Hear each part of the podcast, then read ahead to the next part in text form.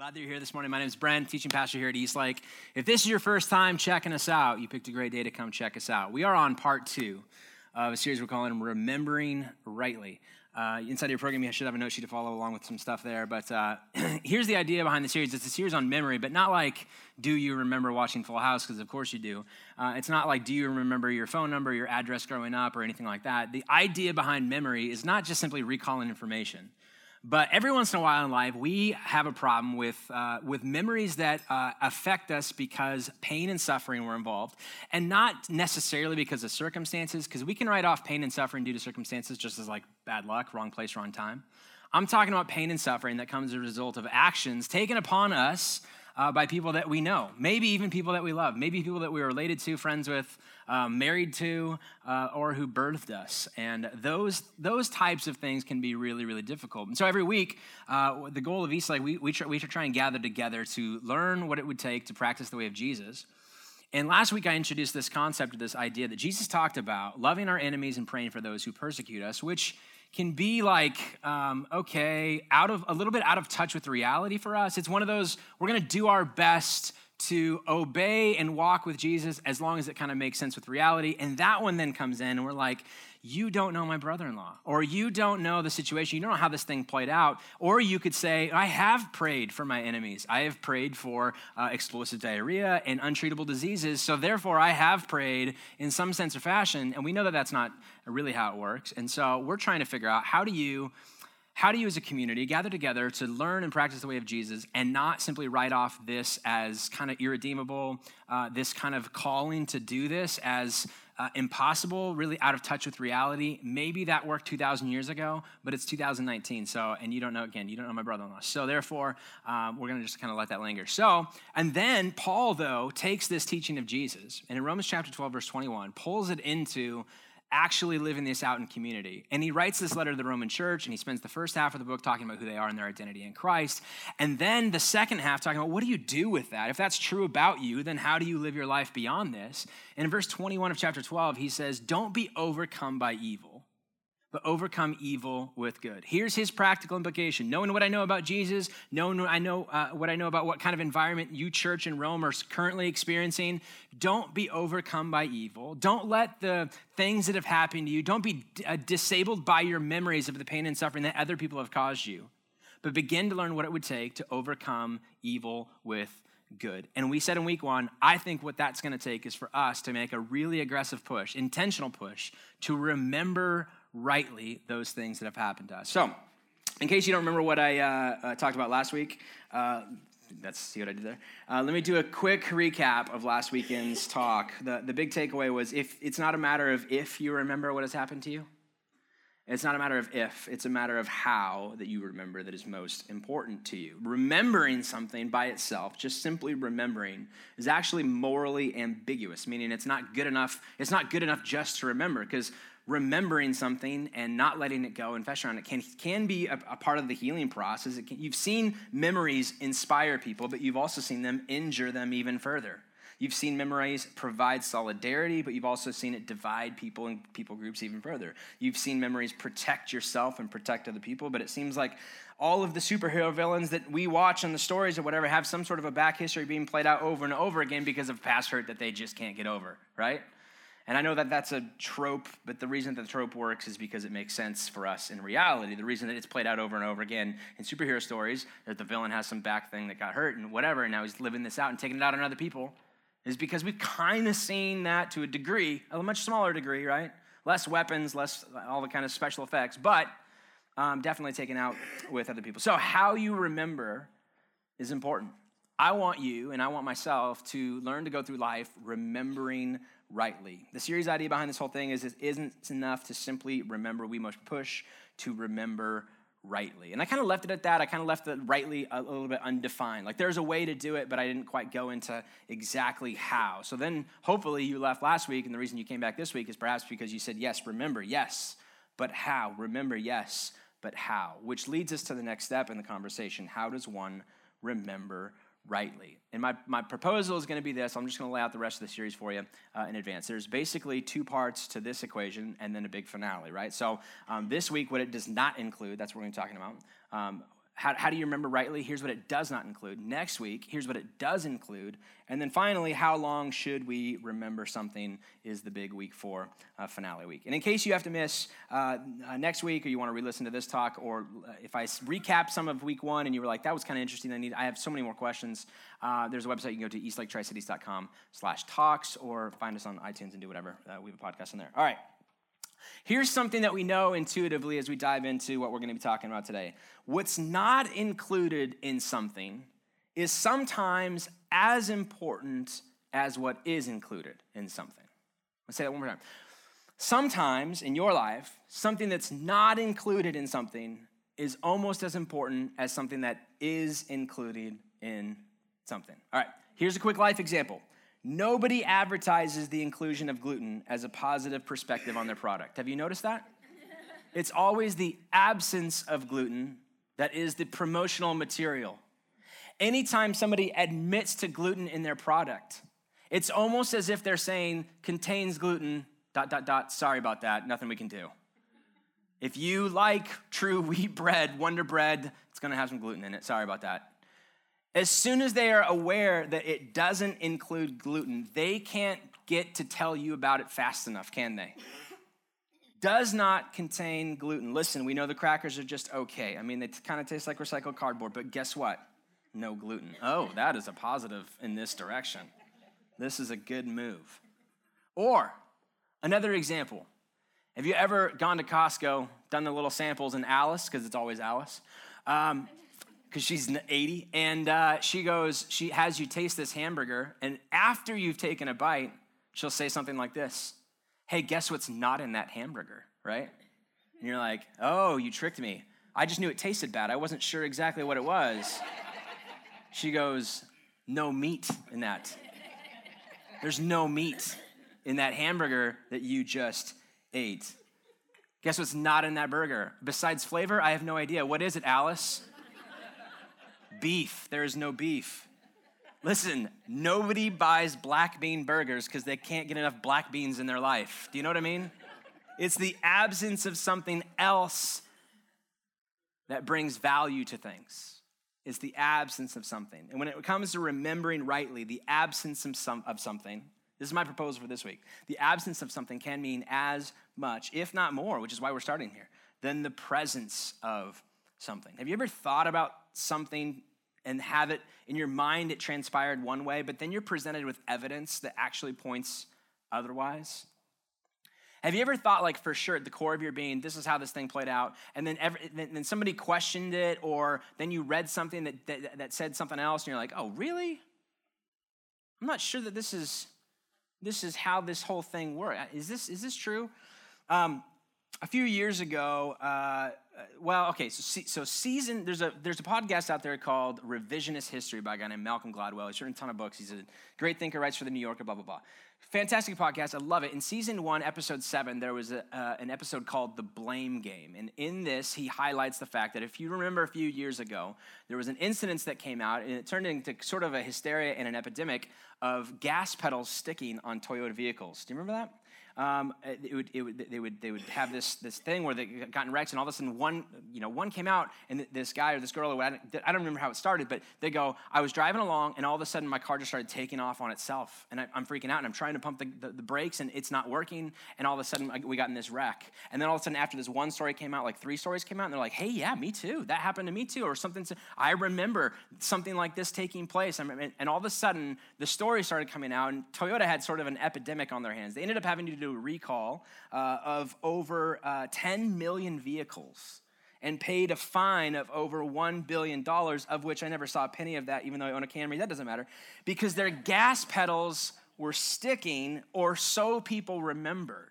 Because in this episode, Malcolm Gladwell talks about how uh, they would go in after the fact, take the computers out. They have like sort of a black box, not as much as airplanes, but they have sort of a black box. And what they're realizing is in these moments, it wasn't actually sticking. People were hitting their brake, their brake pedal instead of their gas pedal, but in their mind, they were thinking that they were hitting their, their, their brake, or sorry, flip that around. They were hitting their gas pedal, thinking they were hitting their brake one. And all of a sudden, but, but it's hard to convince other people who are utterly convinced no, no, no, no. I know what I hit. I was in the car, you weren't. You're just looking up something on a computer. And Toyota ended up just taking sort of the blame, being like, all right, yeah, maybe it was us. I don't know. Here's a billion dollars, which I, would, I don't know how they got to that spot, but they must be printing money to be able to be like, yeah, it's not really us, but we don't want the drama of bad PR, so we'll write a check off. And these people were not, I really genuinely think they're not trying to scam Toyota. Maybe, maybe like the latter half were. Maybe I was, as I try and fill that out and be like, yeah, it totally happens to me all the time. But for the most part, at least the beginning, I genuinely think that, and, and, Malcolm would say the same thing in this podcast. And if you want to listen to it, I put the uh, link to the at that specific episode in the show notes or in the uh, in the talks notes. If you do the whole talks thing, the the, the, the phone deal, um, that's on the bottom of the notes. All right. Um, but I, again, I genuinely think that they were fully convinced that this was absolutely true. What do we want? We want in that instance. What's the motivation behind it? Well, people obviously don't want to be at fault for an accident that they cause. Um, and so, if as soon as there's like this tiny glimmer of hope, we begin to make up and tell these stories, whether we intentionally do it or not, we convince ourselves of something taking place. When asked, a personal example for you, real quick. Um, when asked about what happened in my car accident back in uh, 2010, I was involved in a, uh, not 2010, it was 2016. Good grief, Brent. Um, we started this church in 2010. Those are the dates. Anyways, I'm, I'm mixing that up. 2016, December 10th, I, I, got a big bad car accident. It was horrible. I ran my I ran my car into the back of a semi at 50 miles an hour on cruise control, which you shouldn't do that. You know what I mean? But like, then what happens is I was being asked, "Do you remember what happened?" And my wife recalls me telling nurses and police officers, both of whom I do not remember talking to, various different stories. The stories would change every time I would tell them, and she's over there going, Brent, you're talking to a police officer. You can't be, uh, and be like, and then there was this donkey that came out on the road, and I was like swerving, you know, like all this kind of crazy stuff. And she's like, it was so funny to hear you tell these stories, and you tell it so convincingly, and you're you're in the hospital, you already got a ticket. There's no reason to like lie to make up some story, right? This is already embarrassing, painful, expensive, all of the things. Those have all been settled. It's not like some story that you can tell makes the police officer go, We'll take that ticket back. Well, you know, that's fine, right? Oh, that wasn't your fault. That donkey shouldn't have been there. You know what I mean? There's no reason that that should happen. And yet I found myself telling these stories. And even to this day, if you came up and asked me, So what happened that day? Like, I have a version of the story, but like, I know my brain enough to be like, I don't know that that's what actually happened. Like, I'll tell you what I think happened, not, not right now, but I, I would be able to kind of give you an insight into it. But I'm, I don't know if it's self awareness. I don't know if it's just I've, I've seen the effects of, of memory and the, the uh, distorting effects of memory taking place, where I would say it less than confidently. Here's my take on it, but who knows what actually took place. I don't know, really know what happened. I can tell you what I think happened, but I don't trust my own memory. I'm skeptical of even myself. It still feels very true to me, by the way. It still feels very true that I was blinded by a light, that all I was like, I'm coming around a bend and I'm just trying to hug the line and, and know that I can uh, stay, stay close to this thing. But, yeah, I'm swatting flies. Sorry, guys. Um, but I, I don't really know. I hold it very, very loosely. A part of the storyline of one of my wife and I's favorite shows played out this in a recent episode. Actually, this is kind of what sparked this entire series, is watching this and being like, that's so true for people. Um, it's a story, uh, it's a show called Barry. It's on HBO, and I'm going to show a clip of it. But here's what I want to do. It, it, it's a depiction, it's a reenactment in an in a, in a acting class of a domestic dispute that was going on with this woman and her boyfriend at the time, and then how it plays out. So I know that this can be a trigger for some people, and so I'm, I'm trying to issue a warning early on. Like if you're triggered by that kind of stuff, uh, then uh, here I'm going to just turn this this way a little bit, and you can just focus on me. I didn't. That's not very helpful. I don't know what I'm doing here. Hang on. That didn't work, and I don't know where the freaking off button is for this thing.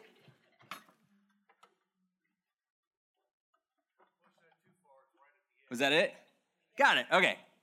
So you can either watch up there and be entertained, or you can just watch me and be also entertained. All right, here we go. Uh, here's the backstory on Barry. Barry is an assassin for hire who is hired one day to kill somebody who takes acting classes in Hollywood. He falls in love with a girl named Sally. That's the girl in the video. Um, she is also an actress. Uh, they are acting to become acting partners, and they are assigned to recreate a biographical experience with personal tragedy. So he does one, and then she does one.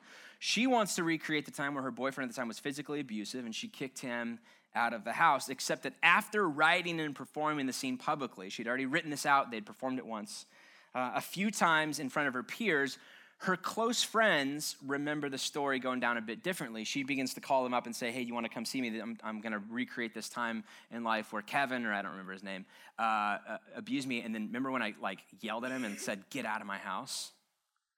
And her friends were like, Uh, I don't remember that, right? I don't remember it going down like that. Yeah, yeah, yeah, yeah. No, he like, he, remember he like choked me, and then I was like, You can't do that to me, and get out of my house. And they're like, I, th- I remember you said he was pushing you around, and then like you stayed together for like six more months, and then he moved out because he just wanted to move out like on his own accord. And she's going through this drama of, have I over remembered some things? Did he actually choke me, or was it just pushing? Was it pushing, or was he just yelling? Was there even yelling? Was there an argument? Was there anything, or was I just annoyed at living with somebody and he's leaving socks all over the floor? What's happening here? Did I kick him out? Did I stand up for myself? Or did I just like cave in? Did I just go along with it? Am I recreating something to make myself feel better about what I should have done, but I didn't do it? She didn't start out by intending to tell a false description of how it all went down, but she's wrestling with this idea of what if I've deceived myself? And this plays out over several different episodes. Um, but it was intriguing because at the core, she's wrestling with this big idea. What if that's how, looking back, I wanted it to go down? This is how I should have responded, absolutely. But I believe at the core of my being, this is how it went down. Like, this is my truth. This is what's true to me. And yet, perhaps there were some insertions into the story that weren't altogether true. Perhaps he was a jerk. Perhaps he did do something physically against her. Perhaps she did say something like, hey, maybe we should break this thing off. Perhaps she said you should leave. But all the, in the moment, she's realizing my memory is a bit faulty because I think I might be telling myself a story that I want to hear about myself. And I know I'm not trying to downplay, obviously, physical abuse or assault or anything like that. Okay, that's definitely not the, the point of this. Because I know there's somebody, a defense could be, a reaction could be, this is what you'd expect from a defense attorney representing a clearly guilty assaulter, right? If this was a court case, this is what the defense attorney would say. Hey, can we really trust our own memories? I'm, I'm honestly, I'm not, this is a fictional story, didn't actually happen, blah, blah, blah, okay? But that type of thing can play out in dealing with and wrestling with the hurt that we have. And perhaps when we go down this road, maybe that's what makes it so impossible to hear Jesus say, Love your enemies, pray for those who persecute you, because we've created out of our own memories an enemy that cannot receive forgiveness or does not deserve to receive forgiveness. Now, perhaps it genuinely happened. We're going to get there. We're going to talk about that kind of stuff. But we cannot overestimate the ability of our heart, our self, our psyche, our mind, our memory to kind of create a version of the story that we want for ourselves and what kind of an injustice, even though perhaps an injustice was done to me, when I remember incorrectly what they have done to me, I am also issuing them an injustice in this way. Now, maybe it's not on a scale of kind of uh, atrociousness, not, not equal in part, but when we do it, that's not really overcoming. That, that feels like Paul when he says, don't be overcome by evil. I'm overcome by evil to the point I've got to recreate a monster in my mind versus overcoming evil with good. There's a story in the Old Testament about a, a prophet named Jeremiah. Uh, prophets in the Old Testaments were often um, uh, chosen by God to be a mouthpiece to the nation of Israel, this chosen nation of Israel, as they are integrating themselves into the new promised land uh, making themselves into a nation that is trying to be, um, in the eyes of the uh, you know the surrounding nations, respectful and and we are our own thing, we are our own people, et cetera, et cetera, et cetera. Um, unfortunately, many of the prophets who were assigned to go and be a voice piece for the mouth of God in, in them were often ones that delivered bad news. Do you ever have a friend who only delivers you bad news? Um, sometimes you stop taking their phone calls or you don't return their phone calls as fast. Like you love them, I love you, you're just a pessimist. Like every time I talk to you, you're like, you're honest with me about some stuff. Like you're you're the one telling me. I don't know. I'm not sure how that went down. You're not like, well, yeah, whatever, positive, always positive for you. I'm for you. I'm for you.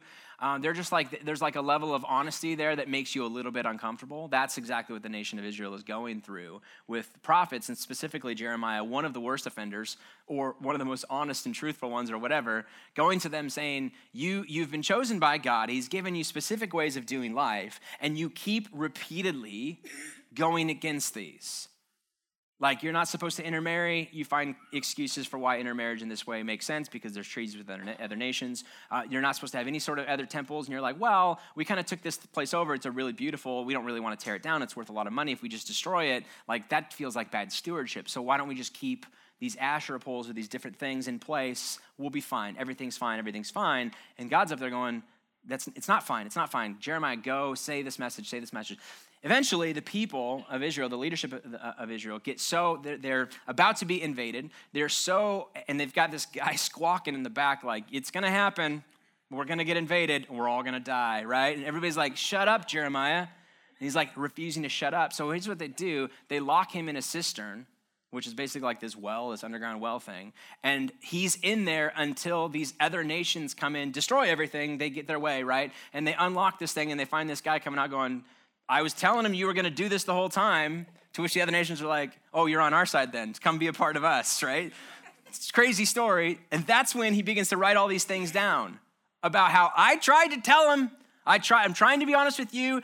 God, you put me. The, the thing about Jeremiah, they, they call him the weeping prophet because he's in this tough position. He keeps complaining, God, why did you put me in this position? How about one bit of good news? Because it seems like every time I talk to these people, it's like, you're gonna die, you're gonna get invaded. Like, give me something to go off of. I wanna make friends, but I wanna be honest with you. Or uh, I wanna be honest with what you've entrusted to me. He's in a tough spot. And he watches these people delude themselves into thinking, no, this is what God wants. No, this, this is okay. This is just good stewardship. This is, this is, this is fine. This is fine. This is fine. He's watched them go through long bouts of self delusion, falling prey to their own thoughts, misremembering what God had said was most important, misremembering what God had done for them as a nation, rescuing them out of Egypt integrating them into this new land, all of these different things. And he pens this word or this sentence or this thought or this observation of life that resonates throughout the ages, that makes so much incredible sense even for us today. Listen to what he says The heart is deceitful above all things and beyond cure. Who can understand it? It's a little bit philosophical, it's a little bit out there, and this is, he's almost writing this for himself as he's trying to make sense of telling people what they needed to hear, them saying, We're fine, we don't need to hear it, we're going to do our own thing, delude themselves in that way. And then him going, Here's why. Here's how I can piece all of the pieces together. Here's why, here's why nations can be surrounding us. There can be kind of like a point of no return and we still don't trust God and go with his realms. We still think we can dig ourselves out of this pit. Why would these people with absolutely no hope keep clinging to this idea that they've got it all covered? Because the heart is deceitful above all things. Who can understand it? The heart is so incredibly deceitful. This is the reason that you've watched people kind of destroy their own lives, whether it's through financial ruin or throwing their marriage away or um, uh, all kinds of just poor life decisions. And, and, and you've tried to reason with them and you tried to logic with them, but you can't live your life, their life for them. Maybe it's a loved one, maybe it's a child, and you've watched them and you're like, I didn't raise you this way. What are you doing? They've, and, and, and the only thing that resonates with you is to hear because you know it's not like this like maybe they were brought up in this this poor family like no it's not a poor family it's my family i did a good job right? Uh, it's not that it's something different it's something i can't put my finger on and i can try and bail them out and i can try and give them money sometimes i can try and put them in the right environment but every single time it feels like they keep going back to this stupid way of life and the only thing that makes sense to me is that this phrase right here the heart is deceitful above all things, who can trust it? So, How does this play into remembering rightly? When we are recollecting in our minds the ways that people, especially those who are closest to us, have hurt us, there's a story that our memories begin to tell us. Now, some of them may be true. Some of the details and the facts may be true. They may even admit to it. Or even if they don't admit to it, there are enough people in your life to be like, no, that's how it played out. There really was something going on there. But then there's a lot, I'm just telling you, there's a lot of these different gray areas where we're, we're like, I'm pretty sure of this. This feels very, very true to me. And my only caution to you in this moment is simply going, but here's what I know about myself my heart is deceitful above all else. I would be very wise to question it. I would be very wise to take it with a grain of salt. I'd be very, very wise not to then jump back into some relationship where something's going on that's, that's definitely, I'm not saying that. But what I'm saying is sometimes we can't even begin to trust our own self in that way. And biblically speaking, this is not an American problem. This is not a 21st century problem. This is not because you got a cell phone now. Your, your face is always in the screen, so therefore you can't really trust yourself because who really knows? We're being programmed by Facebook and Mark Zuckerberg's the evil one, and so therefore we don't really know what we know. No, no, no. This has been happening for thousands of years. Welcome to being human.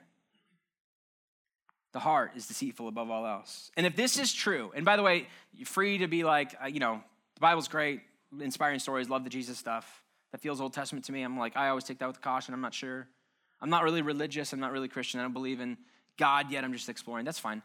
I, I get that. Free pass, whatever. You can believe what you want to believe. But I'm telling, if you're if you are a Christian and, and this is, and if this rings true for us, then there's a couple of implications that play out. And this is if you're taking notes, this is, these would be times to kind of write some things down for you. A memory, number one, a memory only approximates the remembered event. A memory always only approximates the event. And we know this because you've gone to a movie before with your wife or significant other or whatever, and you walked out and be like, that was so amazing. And like a couple of days later, you talk about it, and you're like, remember that part in the movie where like, and, and you're like, that didn't, no, no, no. Her name was no, no, no. Her, the boyfriend broke up with her first. No, there's there's like elements of the story, and it's, it's super small and it's inconsequential. It's further proof that our mind, our brain can only process so much at a certain time. Our brain functionally approximates events. That's how our brains work. Keeping that in mind, then, number two, remembering typically involves a mixture of truthful description and imagined construction. Number three, I hope you're writing these fast. Be aware that our accounts are typically both more simple and more interesting than the truth. And this is where it gets a little bit like, ugh. Because here's what we do when we create things and we're doing this listening to our deceitful heart, here's what we do things become a lot more black and white, they become far more simple, and they become far more interesting because we're involved and we like to think of ourselves as interesting. We want to come across as somebody who's interesting. When we recreate in our minds, it's far more simple and it's far more interesting. Number four, in the first telling of something, the first recreation of recalling something from memory, we may be fully aware of this distinction between fiction and nonfiction, but before long, the story we want to tell stands alone. When we first tell something, we kind of know that we fabricated a little bit to kind of make it more interesting, a little bit more black and white, a little bit more simple. But eventually, over time, if we kind of keep playing this game, fiction stands alone. We're not even aware of our own falsehood. We started out knowing eh, it's not quite right, but I'm trying to, like, I know he's a jerk. I know he's a jerk. So I'm going to tell this story. And he didn't quite do this, but he's still a jerk nonetheless. And so even when I say this, nobody questions it because they know he's a jerk too. So I'm good. Miroslav Volf calls this filtering out the poison from the medicine of memory. We must be aware of these four takeaways, these four significant things, because in our process, if we are called to remember rightly, if we are going to take up the challenge of loving our enemies, praying for those who persecute us, overcoming evil with good, it is going to require an awareness that our heart is involved and our heart is deceitful above all else, and we should be very careful to trust it. And we have this known tendency, this basically scientific way of our brain operating in this way. I've got to be incredibly careful. I must do my part to filter out the poison from the medicine of memory. A key aspect of remembering rightly is remembering truthfully, refusing to speak falsely about the past. I must refuse to speak falsely of the past. Why? Because sometimes the absence of something is as important, or I think probably in this case, more important than the presence of something the absence of fabricating a past that makes me look good, that makes her look worse, and it makes sense and it feels very true to me, is an incredibly dangerous path because it's only when the truth of something genuinely comes out that I think we are able to access the ability to be able to forgive and love those who have hurt us and to pray genuinely for those who have caused us pain and caused us suffering. Sometimes the absence of something, a story that we have knowingly or perhaps unknowingly, if we're taking Jeremiah seriously, perhaps even unknowingly, created to make ourselves look better, feel better, to make it far more simple or far more interesting for us. Now, I say all that. I want to close. It feels very kind of depressing. Like, I don't even know what I believe about myself anymore. Oh my gosh. Uh, Brent, I can't ever come to you and be like, so this thing happened? Because you're going to be like, but did it? I don't even know. Um, I'm not denying the reality that people have done some things to hurt you, okay? I'm, I'm really not. My hope, my, my goal for you, I can't, I don't have a time machine. I can't go back and fix it. Um, my goal for you and me is to listen to Paul, take Paul at his word, take Jesus at his word, and figure out a better way moving forward that you can't change the past, but you don't have to let it keep injuring you over and over and over again. And perhaps one of the things, perhaps an easy first step is to speak truthfully and remember truthfully and remember rightly and not speaking falsely of what has happened to me, knowingly or unknowingly. And this doesn't leave us without hope. As Christians, we hold fast to the hope that suffering will not have the final word. One day, someday, God will expose the truth about wrongs, condemn each evil deed. Because this is important, because here's why you go, but what if it did? Maybe it didn't, like maybe your question, maybe maybe all this stuff that you've said is like interesting and like okay, so now I'm like maybe it didn't happen, but like if it did, and then I'm t- I've convinced myself whatever, then that goes unpunished, and then he gets away with it, or she gets away with it, or something happens, or my dad can live and be like, oh, I was a pretty good dad, and no, you weren't, you're a horrible dad, doesn't matter, and we we struggle with this and we go, but what about but what about if it did? Well, the good news about it is the Christian pathway also holds on to this hope that one day, someday, God exposes the truth about all wrongs, condemns each evil deed, and redeems both the repentant perpetrators and their victims, thus reconciling them to God and to each other. We hold on to this hope that one day all wrongs will be righted. C.S. Lewis wrote something about how everything that uh, has gone wrong becomes go, comes undone um, how it no longer has the effect and the, the pain and the struggle and the suffering that is involved in this. Now, that is a future hope that we hope to someday. So, what do we do in the meantime? We are wary of our heart. We take Jeremiah at his word. We push to remember rightly. And we refuse to speak falsely about what has happened to us. We are very aware about what remembering rightly does not include. Now, what does it include? And that's what we're going to talk about next week. Let's pray. Father, our prayer today, as we wrestle through some of this stuff, as we perhaps are going through uh, in the middle of of, uh, of pain, or even just talking about this kind of triggers like something that happened to us that we've kind of held on to, and we've gone to counseling, we've done things, we've talked to friends, and we've we've even probably attempted to resolve the situation or or the relationship like is fine. Like i now my dad takes my phone calls but there's still like something like underneath the surface. It's almost like the river's frozen over and there's like the ice is on top but there's something still flowing underneath. There's something still moving there. It's just not you just can't see it all the time. There's still some pain that we're still working through in this. As we process what it would mean to remember rightly let us go forward reminding ourselves keeping in the front of our minds that the heart our heart is deceitful amongst many things who can trust it who can trust it. Help us not to speak falsely about what has happened. Help us to fight for that. Help us to be aware of this. And in the middle of doing so, cling to the hope that one day, you day, you promise that one day this will all be resolved. And that which has caused us pain and suffering will be reconciled. Give us that hope. Let us give us the uh, the, the, the, hope and let us let us cling to this truth for ourselves because the wisdom to know where to begin to apply this in our life the courage to act on in your name amen